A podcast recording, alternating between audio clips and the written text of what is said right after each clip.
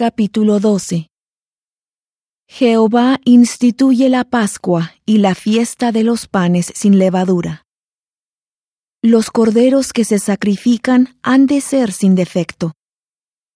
Israel es salvo por la sangre de ellos. Muere el primogénito de todo egipcio. Israel es expulsado de Egipto después de cuatrocientos treinta años. Ningún hueso del cordero de la Pascua será quebrado. Y habló Jehová a Moisés y a Aarón en la tierra de Egipto, diciendo, Este mes os será principio de los meses.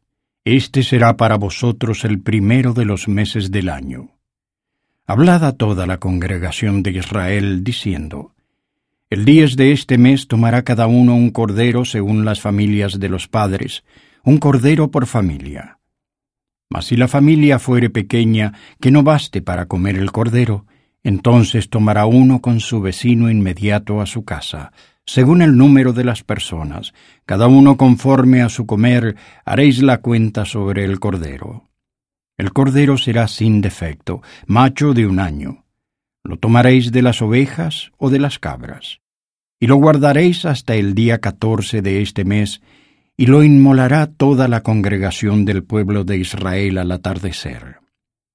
Y tomarán de la sangre y la pondrán en los dos postes y en el dintel de las casas en que lo han de comer.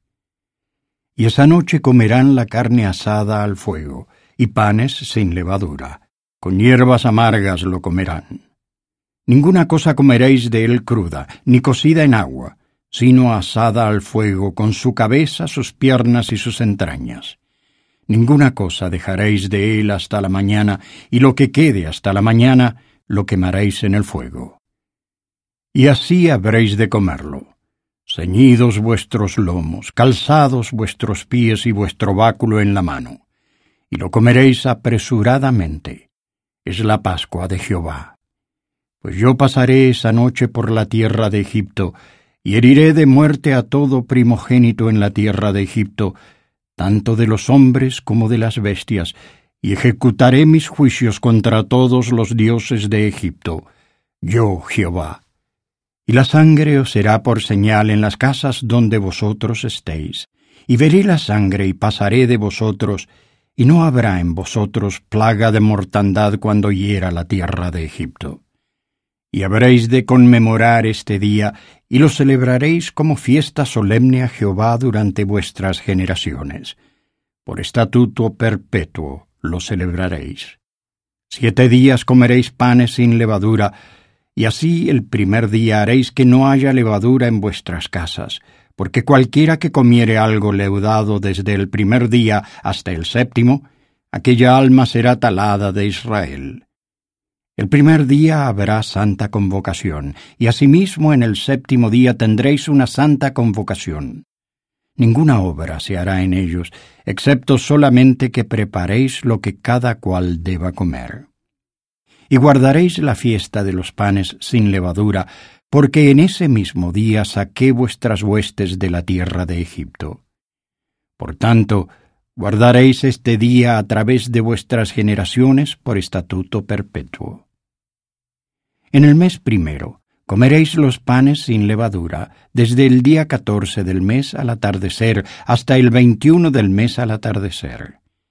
Durante siete días no se hallará levadura en vuestras casas, porque cualquiera que comiere algo leudado, así extranjero como natural del país, aquella alma será talada de la congregación de Israel.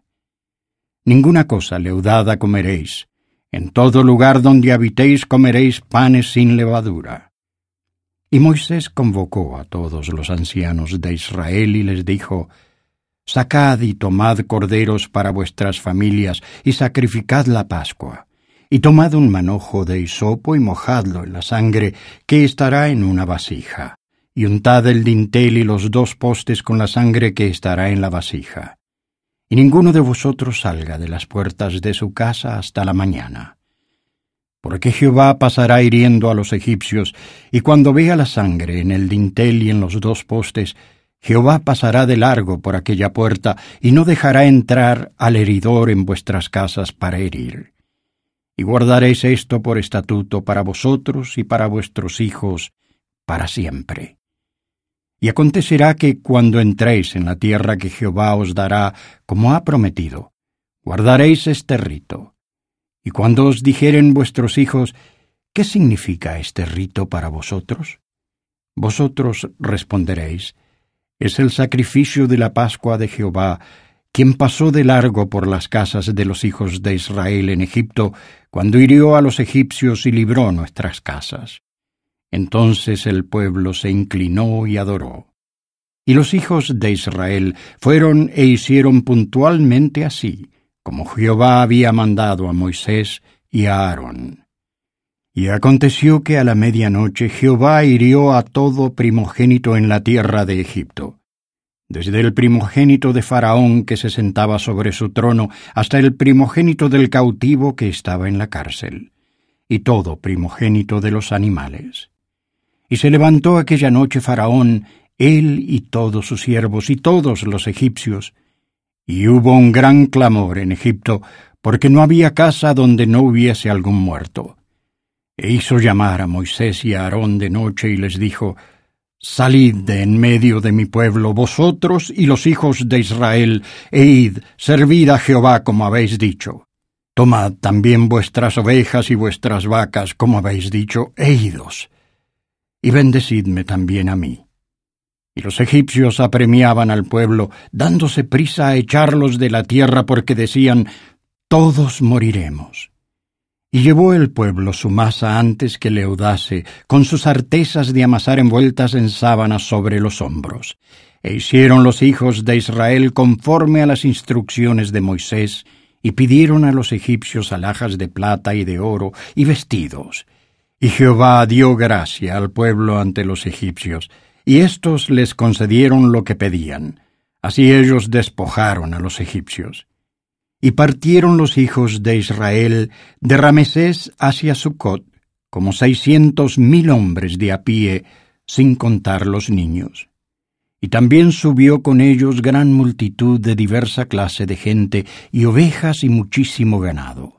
Y cocieron panes sin levadura de la masa que habían sacado de Egipto, pues no había leudado, por cuanto los echaron los egipcios, y no habían podido detenerse ni para preparar comida. El tiempo que los hijos de Israel habitaron en Egipto fue de cuatrocientos treinta años. Y pasados los cuatrocientos treinta años, en el mismo día, todas las huestes de Jehová salieron de la tierra de Egipto. Es noche de guardar para Jehová por haberlo sacado en ella de la tierra de Egipto.